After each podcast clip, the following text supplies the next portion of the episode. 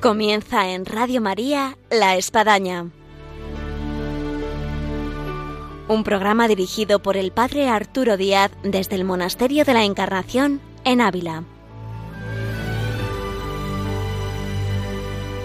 Hola, muy buenos días. Les habla el Padre Arturo Díaz. Bienvenidos a La Espadaña.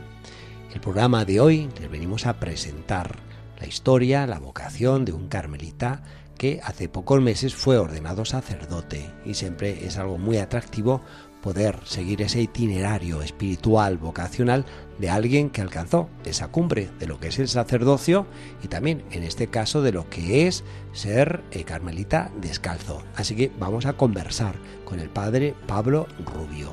Y como siempre vamos a tener nuestra sección de vida y obra de Santa Teresa. Así que bienvenidos a la espadaña y ahora comenzamos.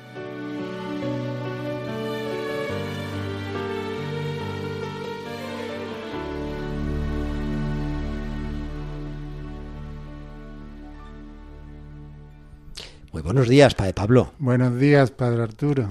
Tenemos hoy en la espadaña, como hacíamos mención al inicio, al Padre Pablo Rubio Carmelita Descalzo, eh, de Jerez de los Caballeros, Efectivamente. Badajoz. Sí, señor. Podemos preguntarnos, bueno, ¿qué hace un extremeño aquí por Ávila? Pero bueno, a lo largo de este programa vamos a saber por qué. Eh, padre Pablo, eh, la ordenación sacerdotal a la cual tuve la dicha de asistir, que fue aquí en Ávila, en el convento de los padres carmelitas de la Santa, Sí. fue hace unos meses, el Sí. primero de junio de este año, Efectivamente. 2019.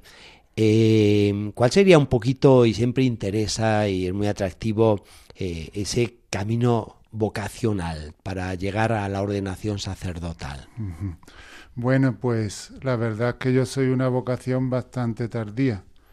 Muy tardía porque yo ingresé en los carmelitas con 48 años. Que muy- Esto prueba que, que se puede entonces eh, seguir el camino vocacional a los 48 años. Bueno, yo digo que, que fue por un milagro de la Virgen del Carmen, porque después no he visto yo que entrara ninguno así tan mayor, pero el caso es que a mí me abrieron la puerta. Sí. ¿Y cómo surgió para llegar a tocar la puerta a los 48 años y decir quiero ser fraile carmelita, quiero ser sacerdote en la orden? Bueno, tiene una explicación fácil.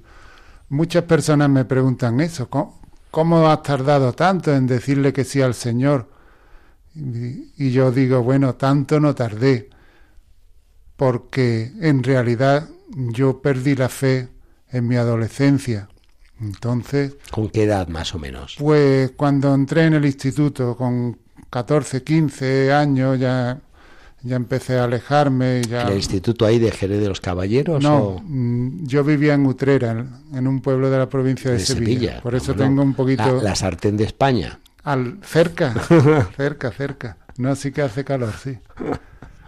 Así que cuando entré en el instituto a mí me cogió la época de la transición Sí. y a- a- en aquel ambiente los mismos profesores te, te decían que había que ser rebelde, había que ser ateo, entonces yo me dejé envolver por ese ambiente y, y perdí la fe. Pero ese vacío que, que, que se me quedó no conseguía llenarlo con nada.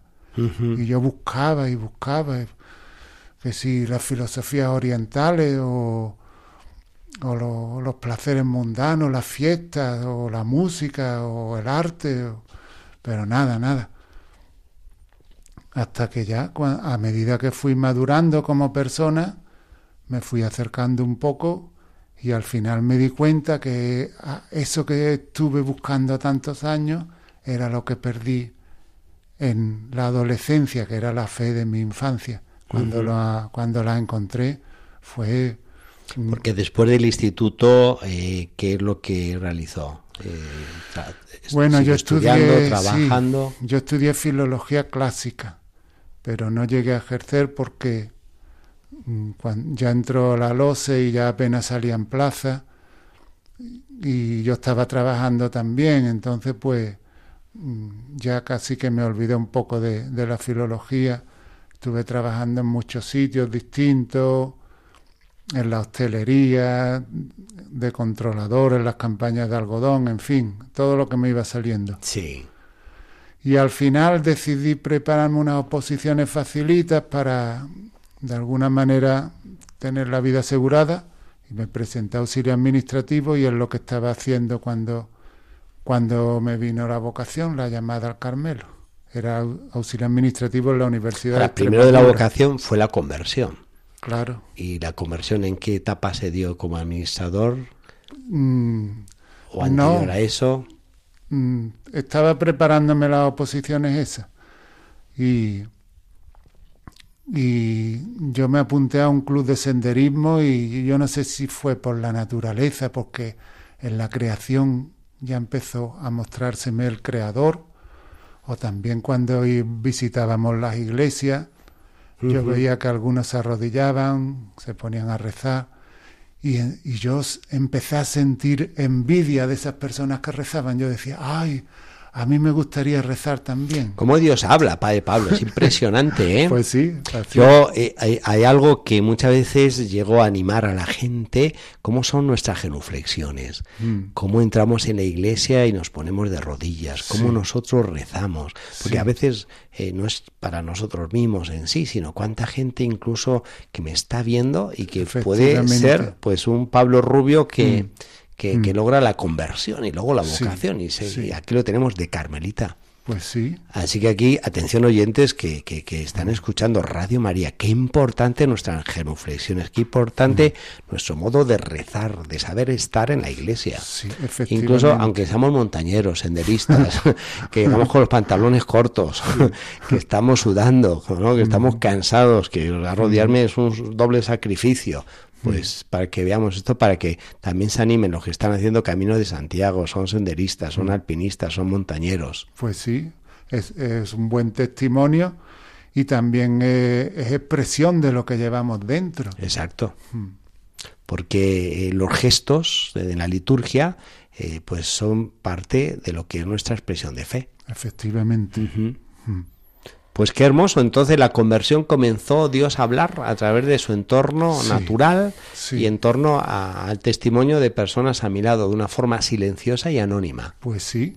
Y yo al principio no, no quería dar mi brazo a torcer. Entonces decía, bueno, voy a- me, me voy a dar un año sabático y si cuando pase un año sigo teniendo esta inquietud, pues entonces ya veo que veo lo que hago, porque claro, para mí era un mundo extraño.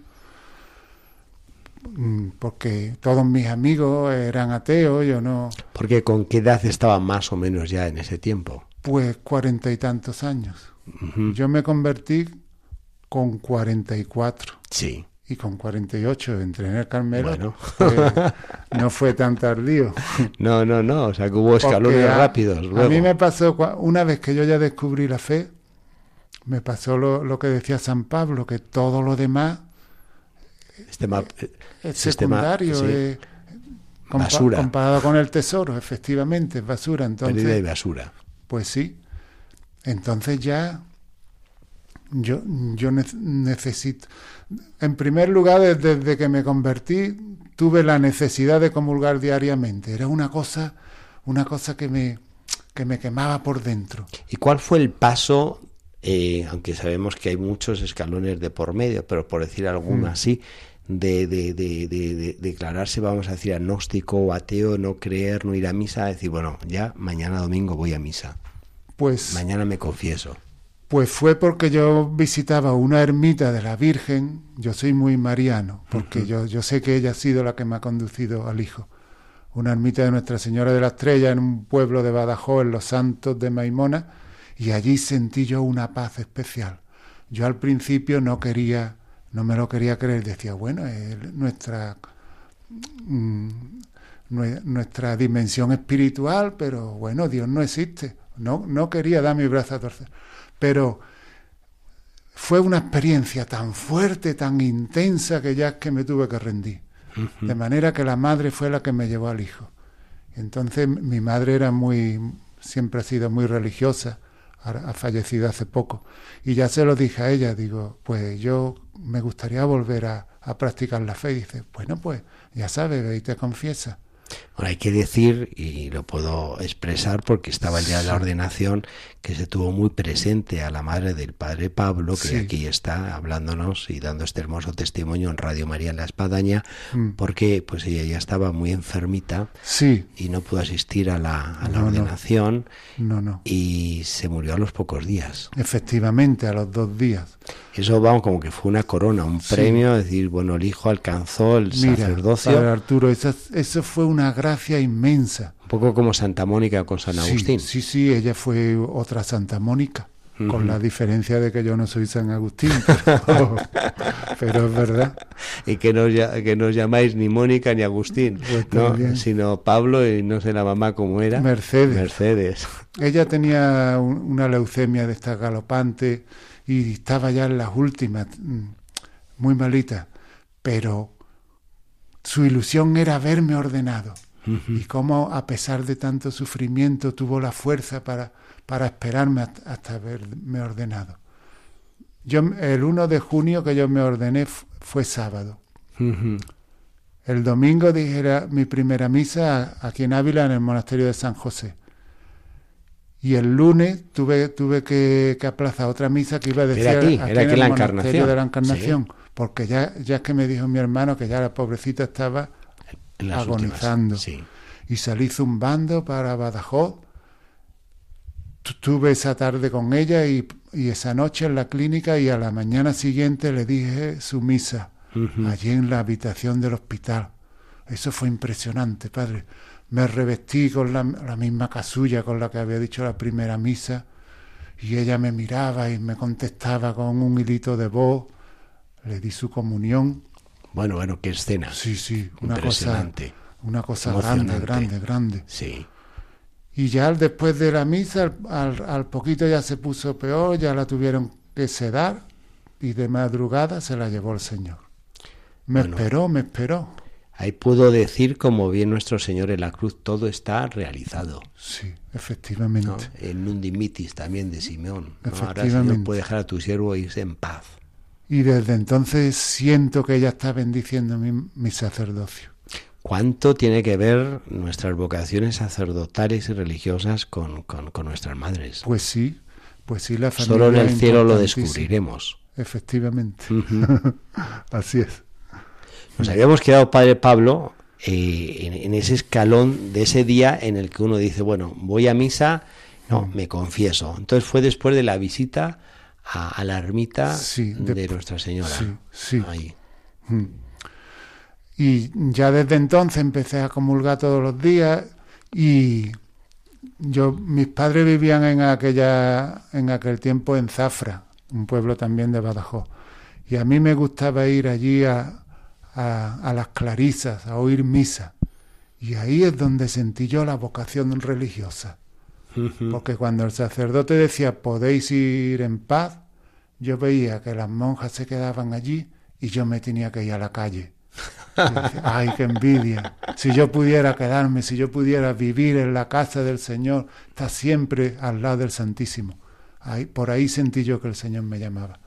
Esto también tiene que animar a las comunidades religiosas a percibir incluso las que son de clausura, como pues en este caso las clarisas, eh, lo que pueden hacer a través de estar ahí dentro de la reja y de ese santo silencio y de ese fervor. Cada monasterio es, un lujo para la iglesia y un, y un patrimonio espiritual inmenso, inmenso. Y hacen muchísimo bien. Y hay que decir, hay que pelear y luchar para mantener nuestros conventos, nuestros pues monasterios. Lástima es la noticia en la que se cerró un convento, un monasterio, mm. porque pues ya las monjas eran pocas, eran mayores, no había vocaciones. Mm. Eh, yo creo que todos los laicos hay que armarse ¿no? de valor, de mm. coraje, de fe para, para, para eh, mantener esos conventos, pues ver qué necesitan, que, en qué las podemos mm. ayudar, eh, cómo las podemos eh, mm. orientar y con jóvenes que puedan conocerlas, en fin. Ahí las familias también tienen mucho que hacer. Los padres que, que vean que, que su hija tiene cierta vocación a la vida contemplativa, pues no quitarle las ganas ni ponerle dificultades, al contrario, animarla porque es una bendición también para ellos, también para su familia. Vamos a escuchar, Pablo, una música. Muy bien. Eh, vocacional, eh, porque vamos a hablar ahora de, por qué Carmelita, por qué Carmelita y lo que ha supuesto luego las figuras de Santa Teresa, San Juan de la Cruz, en fin, todo eso y algo más después de esta música. Muy bien.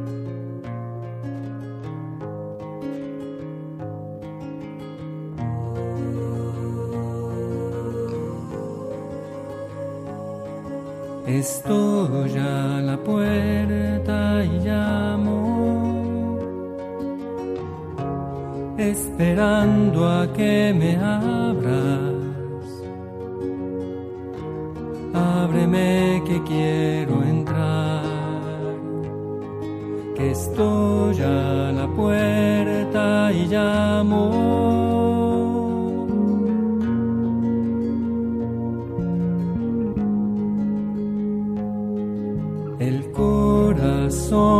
Que te he dado es morada que yo anhelo,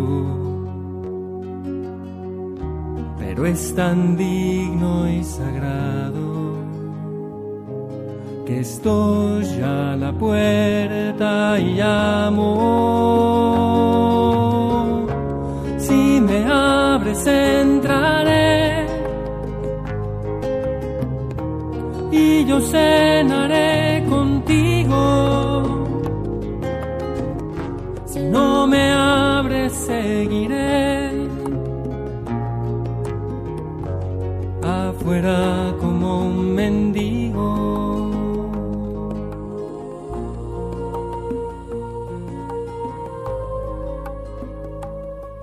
Estoy a la puerta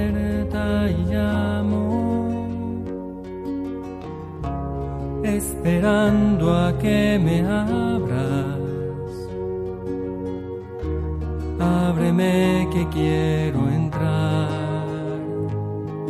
que estoy a la puerta y llamo.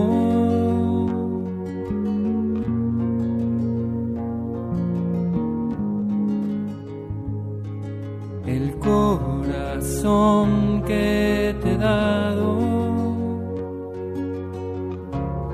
es morada que yo anhelo,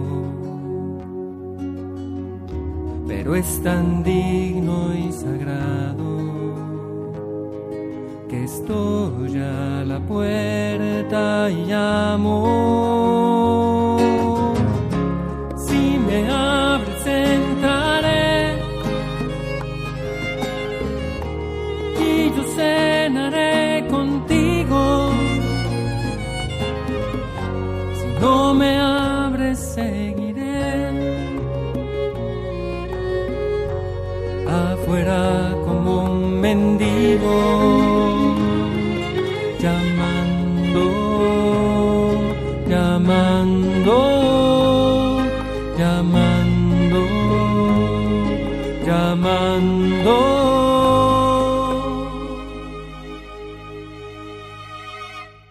Tras esta música vocacional, Seguimos en Radio María con el padre Pablo Rubio, eh, carmelita descalzo, ordenado sacerdote hace unos meses y natural de Jerez de los Caballeros, Badajoz. Pero bueno, ya hemos pasado por otras cuantas ciudades y pueblos pues en este recorrido vocacional que estamos haciendo con el padre Pablo, donde nos está, vamos, eh, transmitiendo y emocionando y entusiasmando con todo este recorrido vocacional tras su conversión a los 44 años y tocar la puerta para entrar en el Carmelo a los 48. Y aquí surge la pregunta, eh, ¿y por qué Carmelita? Después de todo este itinerario en el que uno decía, bueno, tras la experiencia con las clarisas, ¿por qué no franciscano o por qué no quizás diocesano de la parroquia a la cual yo iba al misa? Bueno, a mí sí que me, me, atraía la espiritualidad franciscana al principio, lo de Madonna Povertad y, la minoridad. Y bueno, franciscanos en Extremadura, vamos, en una huella profunda. Sí, hay bastante, sí, Y, mucha historia. Sí. Sí, sí. Pero mm, me salió un trabajo de auxilio administrativo, bueno, cuando aprobé las oposiciones, en Badajoz, y allí empecé a frecuentar la iglesia de los padres carmelitas Y ahí es donde descubrí la vocación al Carmelo. Yo me sentí allí de una manera, me, sentía como si estuviera en mi casa, una, una sensación especial de que aquella era mi casa. Y una vez vi que le pusieron a una señora una especie de, de tela en, en, el pecho y digo, ¿eso qué, ¿eso qué es lo que es? Dice, mira, este es el escapulario de la Virgen del Carmen, porque somos carmelitas seglares. Y digo, ¿y yo puedo pertenecer? Dice, bueno, somos todas mujeres, pero la regla no, no, no, no, prohíbe que entre ningún hombre, que, entre un hombre. El lunes te damos la respuesta y me admitieron, de manera que entré en el Carmelo Seglar y ahí fue donde conocí a la Santa, fue los años previos al centenario que estábamos leyendo sus obras y ahí me enamoré. Y ya me di cuenta que esa era mi casa. Y, al poco tiempo, porque ya tenía yo 48 años, y digo, aquí hay que espabilar ya. Hay que ir corriendo. Y a los dos meses ya le dije yo al, prior, que, que, era también nuestro asistente en el Carmelo Seglar, que me gustaría entrar en el Carmelo, en la orden de como fraile. A la semana siguiente pasaba por allí el provincial y contra lo que yo pensaba me admitió, porque yo pensaba que por mi edad me iba a rechazar. ¿Quién era en ese tiempo? Era el padre Paco Jaén. Fue el, primero que me abrió la puerta, siempre le estaré agradecido. Yo pensé que me, que me iba a rechazar por la edad, pero dice, bueno, no te preocupes, hay otro novicio que también es de tu edad, así que por uno más no pasa nada. Así que ese novicio fue el que me abrió la puerta también, de alguna manera. Y ya desde entonces ya me fui a, dejé el trabajo, renuncié, me fui a Granada, estuve dos años haciendo el postulantado, después al desierto de Las Palmas, el noviciado, después a estudiar a Salamanca, a Madrid, y en septiembre del año pasado hice la profesión solemne. ¿Después de cuánto tiempo de, de formación? Pues entré en el 2011, pues han sido siete años de formación, muy intensos. Mm. Y la verdad que la formación también ha, hecho mucho bien en mí y, me ha cambiado. Algunos decían que, a mi edad ya no iba a cambiar. Me acuerdo un jesuita allí en la, en la Facultad de Teología de Granada que le dijo a mi maestro, este os lo queréis como es porque ya no va a cambiar. Pero se equivocó porque en realidad ha cambiado.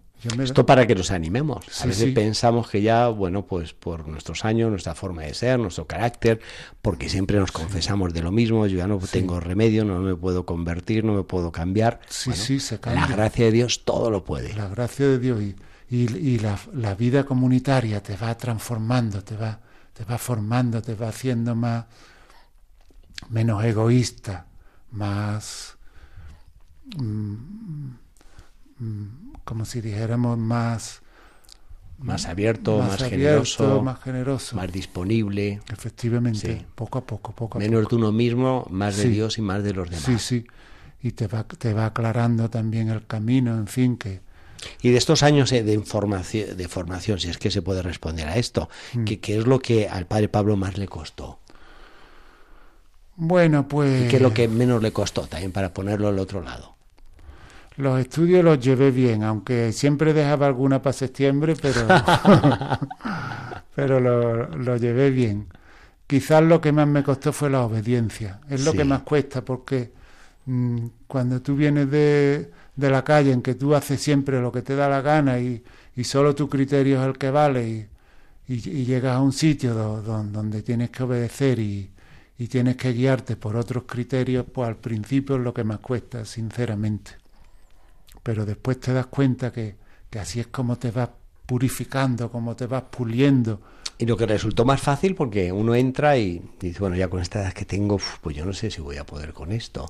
Levantarme a lo mejor a las 6 de la mañana, ¿no? Bueno, no, eso sí lo llevaba bien. Bueno, digo esto como otras cosas más, cuando uno comienza en lo que es en definitiva una casa de formación. Sí, pero es que ah, a mí me encantó la vida religiosa desde el principio. Yo siempre, desde el primer día que entré, para mí era una gracia inmensa. Y, la vida comunitaria, eso de, estar todo, todos juntos comiendo y después un poquito de conversación y, y ya la sensación esa de que, de que nunca más va a estar solo, eso es, un privilegio.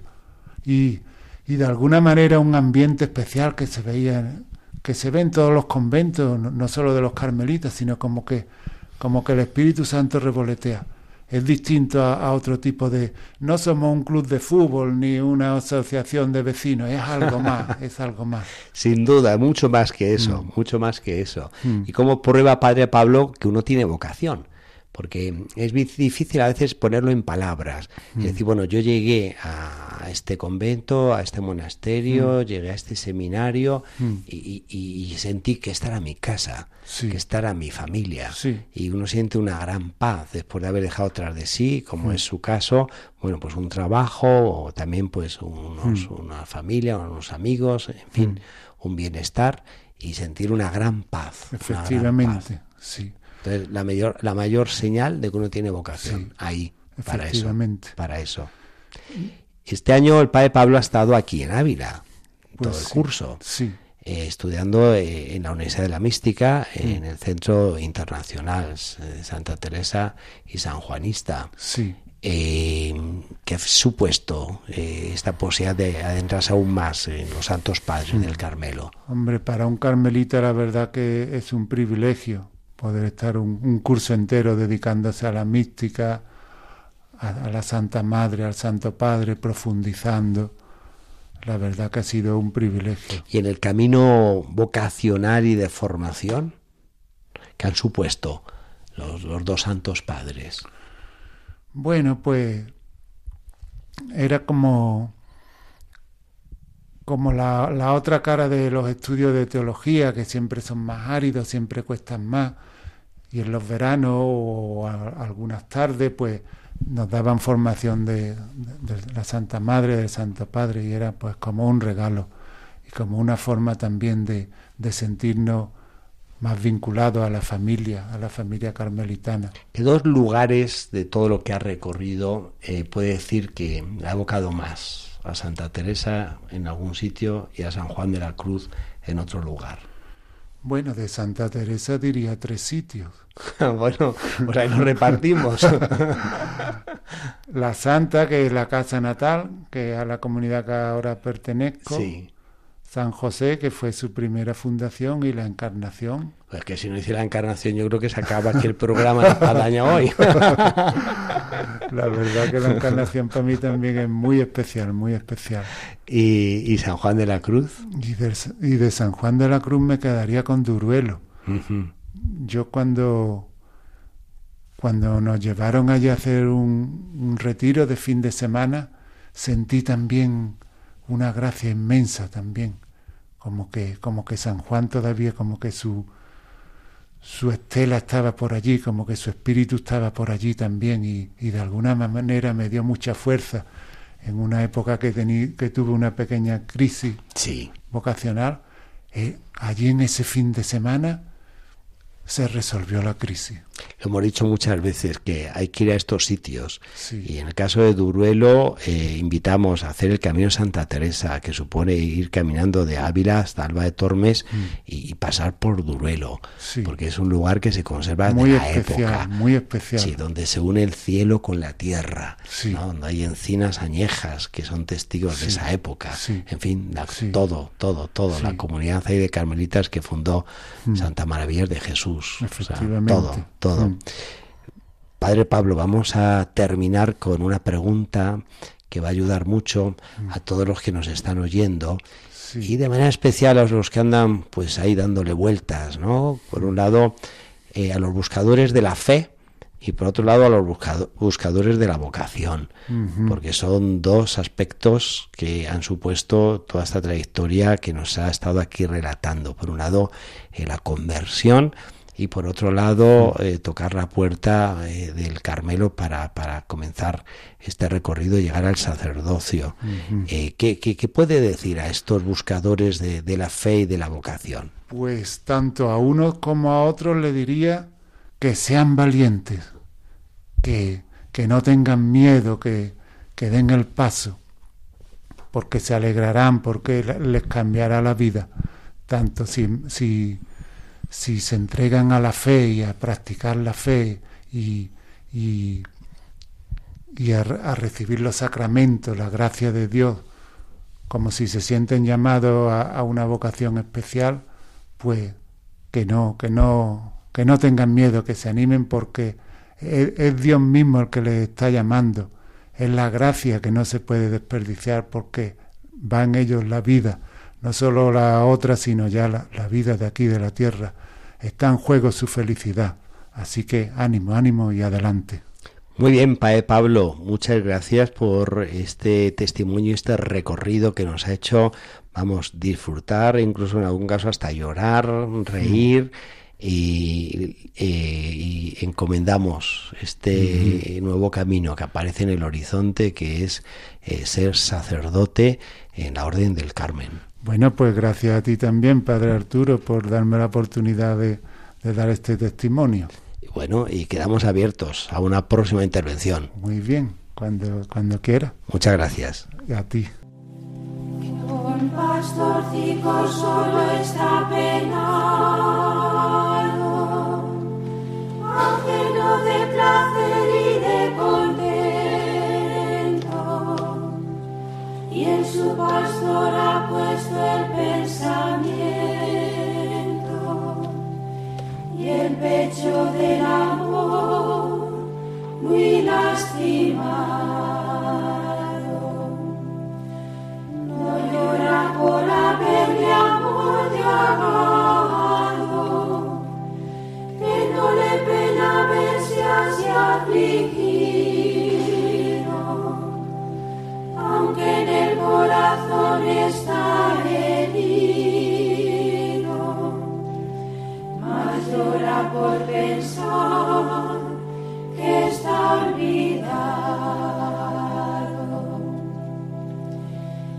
solo de pensar que está olvidado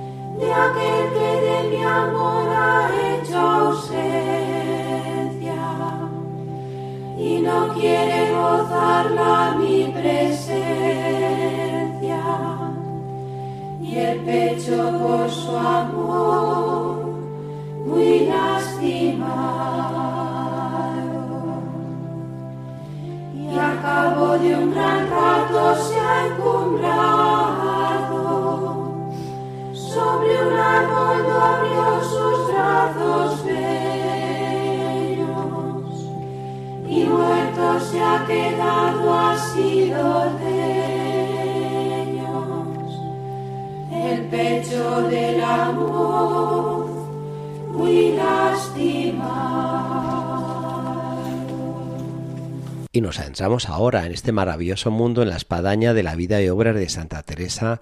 Buenos días, María Ángeles. Buenos días, padre. Estrenamos mes, mes de septiembre. Hay que decir que hay oyentes que en el verano se incorporan y hay otros que, al contrario, se incorporan después de pasadas las vacaciones en que retoman tal vez la vida un poco más cotidiana, ordinaria, y están enchufados aquí en Radio María, en La Espadaña, en esta programación de 11 a 12. Sí, y pueden seguir la vida de la Santa también a través de los podcasts. Es verdad, más de alguno en el verano me lo ha contado, sí. Si han perdido algún programa porque estaban de vacaciones, pues pueden entrar a través de internet en los podcasts de Radio María, La Espadaña, y ahí nos pueden seguir y ahí en cualquier momento, en cualquier día, en cualquier hora. Si alguno no escuchó el anterior programa, estábamos hablando de una figura muy interesante en la época en la vida Santa Teresa que es eh, doña Catalina de Cardona. Una señora muy especial. Eh, con una religiosidad eh, muy exacerbada, pero también muy de la época, Sí. en el que en un principio la santa la admiró por toda su vida de sacrificio y de oración, pero que no se dio cuenta mm, que realmente iba a tener una influencia eh, muy perniciosa en su propia orden, porque algunos de los frailes que estaban entrando en el convento recién fundado de Pastrana, pues estaban mirando a esta mujer pues casi como fundadora, más que la propia santa, ¿no? Y ahí hubo un momento de tensión, como hablamos también en el programa anterior, en el que, bueno, la santa salió y la orden salió realmente, podemos decir, victoriosa, mm, porque tenía a dos grandes eh, guerreros ahí al, al frente.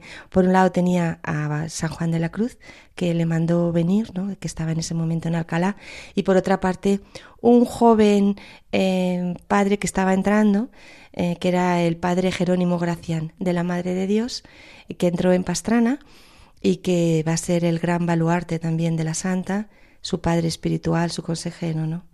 Entonces, en el programa de hoy eh, vamos a desarrollar, eh, María Ángeles, y la figura de Doña Catalina de Cardona, eh, este nuevo carmelita, que será el Padre Gracián, y luego esa Santa Teresa que sigue en camino, que de Toledo se trasladará aquí hasta nuestra ciudad de Ávila para luego emprender una fundación importante, que será Salamanca. Sí, porque la santa no paraba. O sea, no, no. eh, nosotros vemos que hay mucho lío aquí en Pastrana y diríamos, bueno, pues la fundadora tendría que quedarse aquí Exacto. un montón de tiempo. Pero es que ella no tenía tiempo. Tenía mucho que hacer, tenía peticiones para fundar Carmelos en muchos sitios, sitios que donde ella quería ir. Y bueno, y además de toda esta labor eh, fundacional acelerada, pues siempre iba de- junto a ello pues una, una labor de escritura espiritual y de vida espiritual profunda, es decir, todo mezclado como solo la santa eh, pudo hacer, ¿no? Una gran santa y una gran mujer como era Teresa de Jesús, que podía con todo. Con ese impulso que bien se la ha calificado de la andariega, en todo el sentido la palabra. Que no, no la paraba nada y que ella iba siguiendo pues eh, con este corazón apostólico no profundo eh, que tenía. Bueno el padre Jerónimo Gracián de la Madre de Dios em, que ha sido como, como hemos dicho uno de los eh, o quizás el, el padre más que más influencia tuvo en la vida espiritual de nuestra santa y un gran hijo y un gran fraile en la, en la orden entró aquí en Pastrana y, mm, y yo, claro, yo estaba pensando un poco, eh, ¿por qué entró aquí? Es decir, ¿qué es lo que le hizo entrar aquí? Porque realmente eh, él no conocía a la Madre Teresa de Jesús, no tenía ninguna relación directa. Pues según eh, he estado yo leyendo, realmente lo que le impresionó al padre Jerónimo Gracián pues fue conocer a sus hijas, a las carmelitas, ¿no? Quizá esta es una de las maneras en las que muchas personas entran en contacto con la santa y con la espiritualidad carmelita, por personas concretas. Cuando él era joven, se acercó a la reja a hablar con las, mm, con las hijas de la santa y se encontró con unas mujeres tan llenas de Dios, tan espirituales, que dijo, bueno, no, no, aquí es donde yo quiero entrar, ¿no? O sea, qué impresión le causaron, padre, Sí. a este joven. Bien vale aquí la famosa frase de Fray Luis de León a la hora de imprimir las obras de Santa Teresa en la que él, él alega el que no conoció a la Santa Madre Teresa, pero sí la conoció a través de sus hijas. Y aquí se puede ver lo mismo, que Santa Teresa va fundando conventos y en este caso el padre Gracián eh, tiene contacto con las carmelitas a través de uno de estos conventos y será, será pues su, su fuente y su impulso para entrar en la orden. Una de las monjas que estaban, yo estaba mirando qué monjas había en Pastrana que le impresionaron tanto al padre Gracián. Y que además que eran todas pues recién entradas. Recién novicias, o sea que acababan de entrar. horno, sí. Había algunas monjas de la Encarnación que, como sabemos, iban siempre un poco para, para, el- para la fundación, para ayudar en las cosas prácticas, para enseñar a orar. Mm. Y luego había estas nuevas eh, incorporaciones. Bueno, pues una de ellas, que con la que, se encontró el padre Gracián, mm, pues era la priora en este momento, que era Isabel de Santo Domingo que era una monja de la que hemos hecho referencia hace mucho tiempo, pero voy a dar simplemente unos datos, que nació en Cardeñosa, que era Provincia de hija, Ávila. sí, era hija de Juan de, de Ortega Cedeño y María de Vergas, se quedó huérfana, se educó en la casa de su tío Antonio de Vera Bracamonte en Ávila y allí se empezó a confesar con San Pedro de Alcántara. Entonces fue eh, San Pedro de Alcántara el que viendo que tenía una vocación religiosa y que tenía un alma contemplativa, el que la puso directamente en contacto con Santa Teresa y ingresó en San José. Y fue la que viajó, una de las que viajó con Teresa a Toledo y después quedó primero en Toledo como priora y luego ya después quedó como priora en Pastrana. Decir, esta es una de las de estas monjas, ¿no? De, de estas monjas tan espectaculares que conoció, el padre Gracián. El padre Gracián, mm, bueno, pues era eh, un hombre que pertenecía a una familia muy cristiana, eh, una familia que tenía 20 hijos. Tenía 20 hermanos, nada, más ni nada menos. Eh, sus padres Diego García de Aldrete y Juana Dantisco. Esta, la madre de, del padre Gracián, va a ser luego una grandísima amiga de la santa, de las que se conservan su relación em, epistolar. ¿no? De los 20 hermanos, siete abrazaron la, religión. Y em, desde muy pequeño, eh, el padre Jerónimo eh, destacó por su inteligencia y su devoción y fue mm, estuvo en los eh, la compañía de Jesús en los jesuitas desde los ocho años eh, se graduó en la Universidad de Alcalá con 19 años y estudió teología y hay un dato que a mí también me ha interesado mucho porque creo que esto es también un puente con Teresa y con toda la obra, es que en este momento de estudio de teología eh, empezó a estudiar lo que era la oración mental guiado por libros que también habían sido muy importantes para la santa, como los libros de Fray Luis de Granada. Y eh, eh, lógicamente estaba, como si dijéramos, en el mismo camino espiritual que tuvo Teresa antes de la, de la reforma y durante la reforma, es decir, el camino de la, de la oración mental. Y también tenía relación con el maestro Daza, que como sabemos también había sido muy importante en la vida de la santa. De manera que tenía, como si dijéramos, todo el, los hilos para que realmente fuera un hijo de la santa como así lo fue, o sea, un verdadero fraile carmelita de los que va a ser como punteras. Y que la madre enseguida vio, padre, que era un regalo del cielo, un regalo providencial. Mm, sí. Entonces, si quiere, leo un poquito de fundaciones en el que ella misma nos lo cuenta. Sí, sí, sí. ¿Qué número de fundaciones? Fundaciones 23. Fundaciones 23 para si alguien luego quiere acudir, pues se puede releer lo que ahora María Ángeles nos va a leer. Dice así, yo mucho quisiera pedir a Su Majestad una persona para que pusiera en orden todas las cosas de la orden en estos principios, no acertara a pedir tanto como Su Majestad en esto nos dio. Es decir, no podía yo pedir Señor, un padre mejor de lo que es el padre Gracián. Él, con su persona, con su espiritualidad, con su formación, es mucho más, Señor, le decía, de lo que yo nunca pude pensar. ¿no? La santa quedó realmente nubilada con el padre Gracián, impresionada, viendo que era un regalo del Señor, un regalo providencial, y así lo consideró toda la vida. Pensemos que en su relación como confesor eh, y, padre, director de su alma, ella llegó incluso a hacer un voto, eh, un voto de obediencia. De obediencia, sí. Un voto de obediencia, ¿por qué? ¿Por qué lo hizo? Bueno, pues por eso mismo, pues nos lo dice desde este primer momento aquí en Fundaciones, porque fue un regalo del cielo para ella y para la orden. Siempre recomendamos, María Ángeles, en nuestro programa algún libro que puede ayudar a nuestros oyentes. Y en este caso, hablando del Padre Gracián, podemos recomendar este libro de, de Carlos Ross, que tiene como título El hombre de Teresa de Jesús, Jerónimo Gracián, de la editorial eh, Rosa Libros.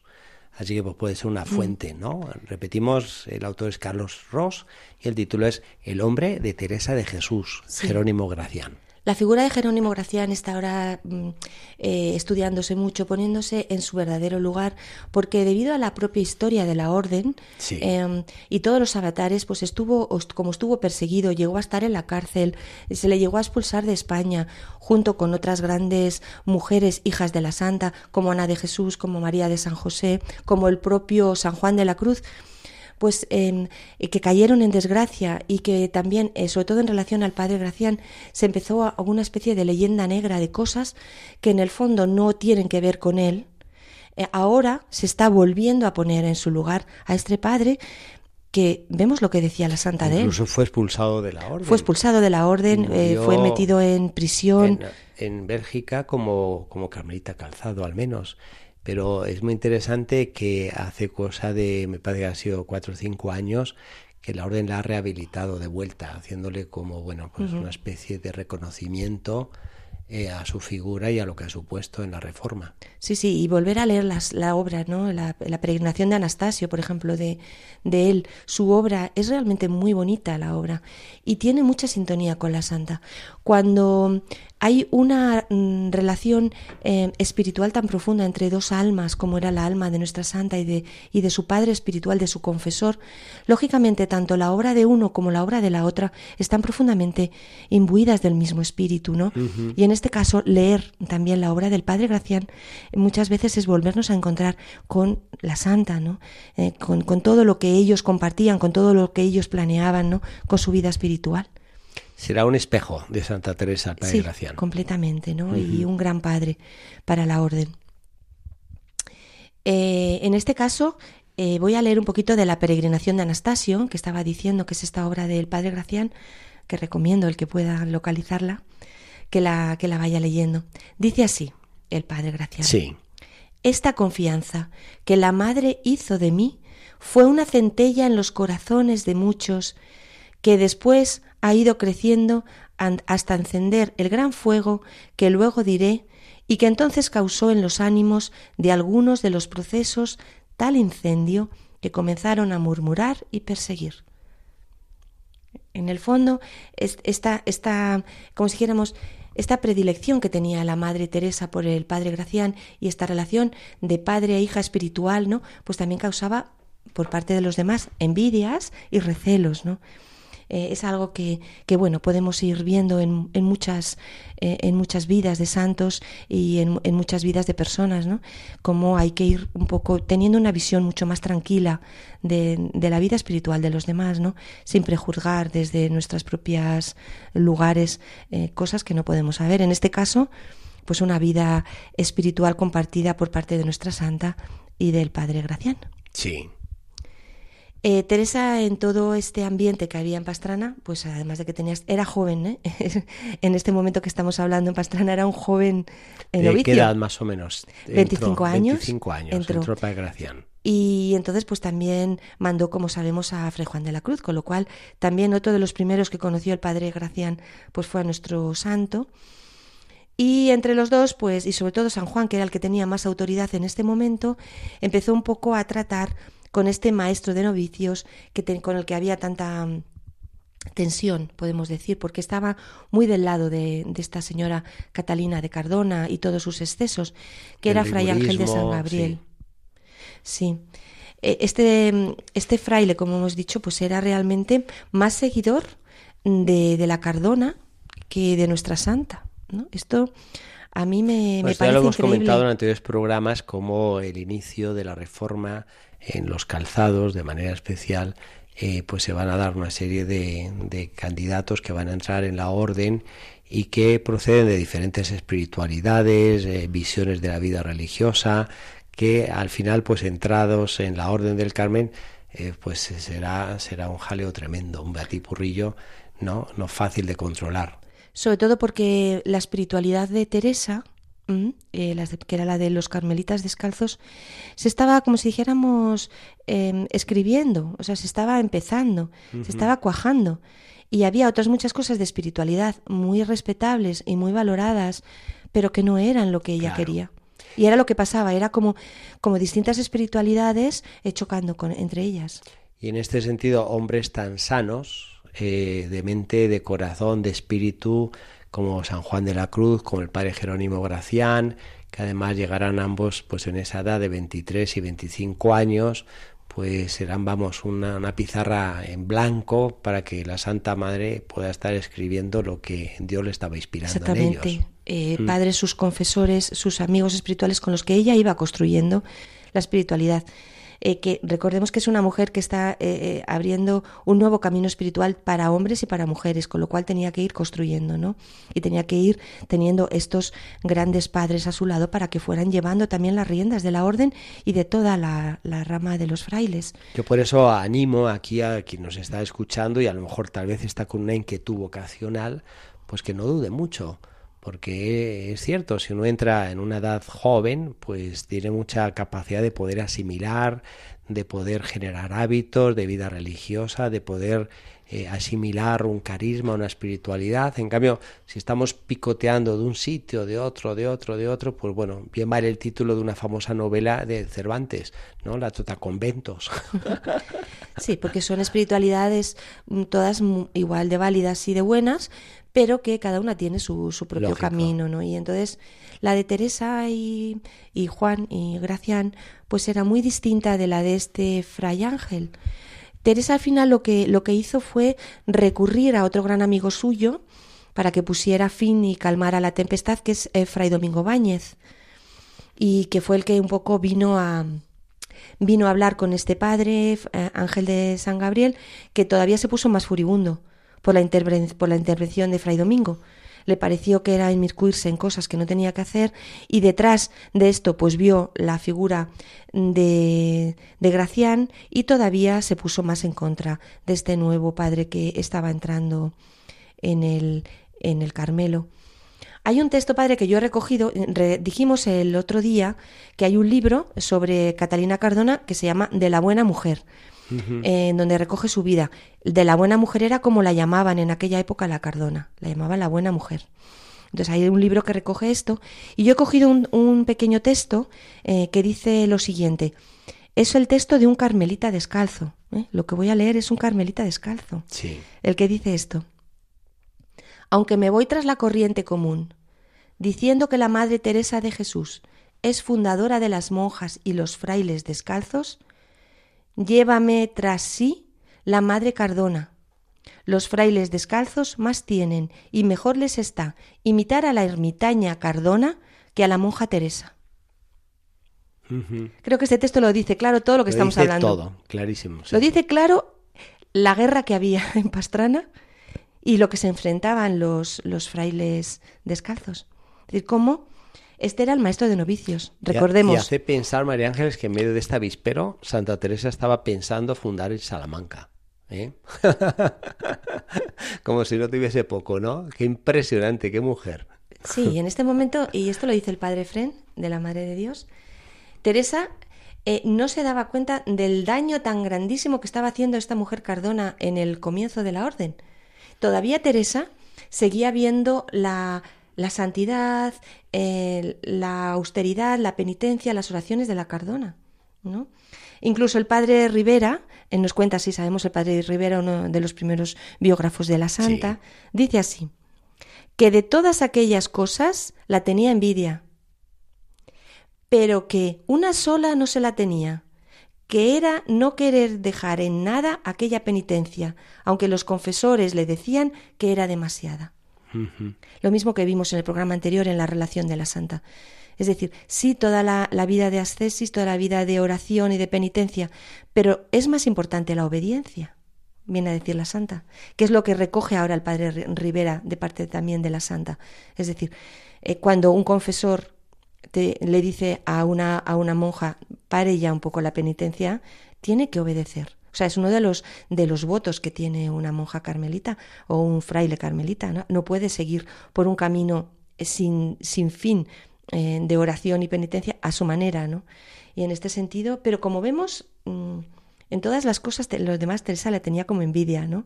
De toda esta vida ermitaña y toda esta vida de, penalidades.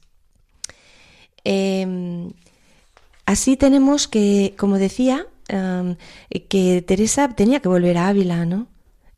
tenía que volver porque tenía que coger fuerzas para irse a la nueva fundación de Salamanca y porque además em, era la priora de San José y por tanto tenía que volver.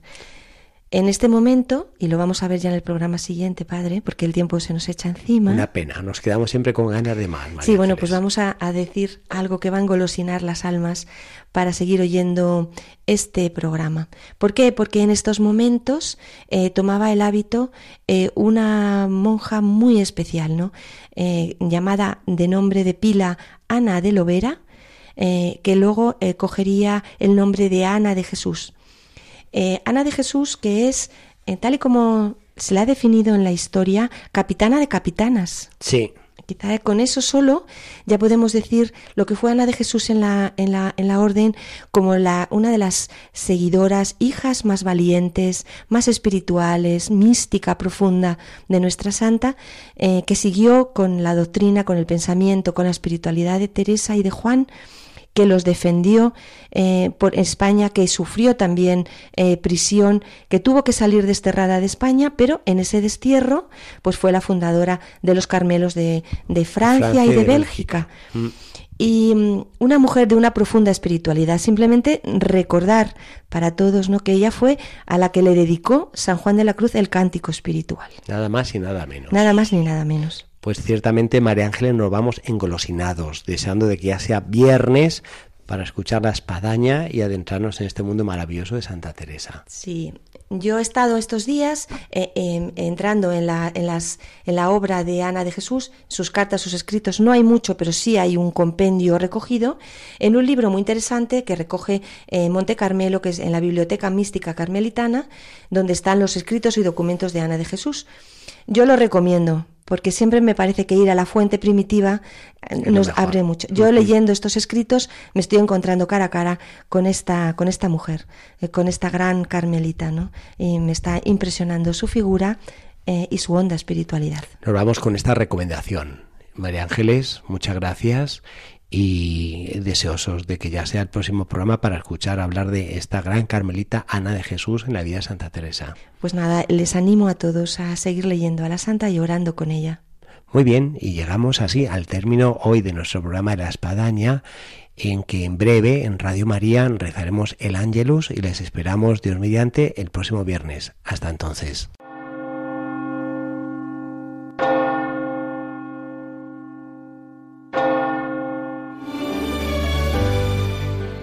Han escuchado en Radio María La Espadaña, un programa que dirige el Padre Arturo Díaz desde el Monasterio de la Encarnación en Ávila.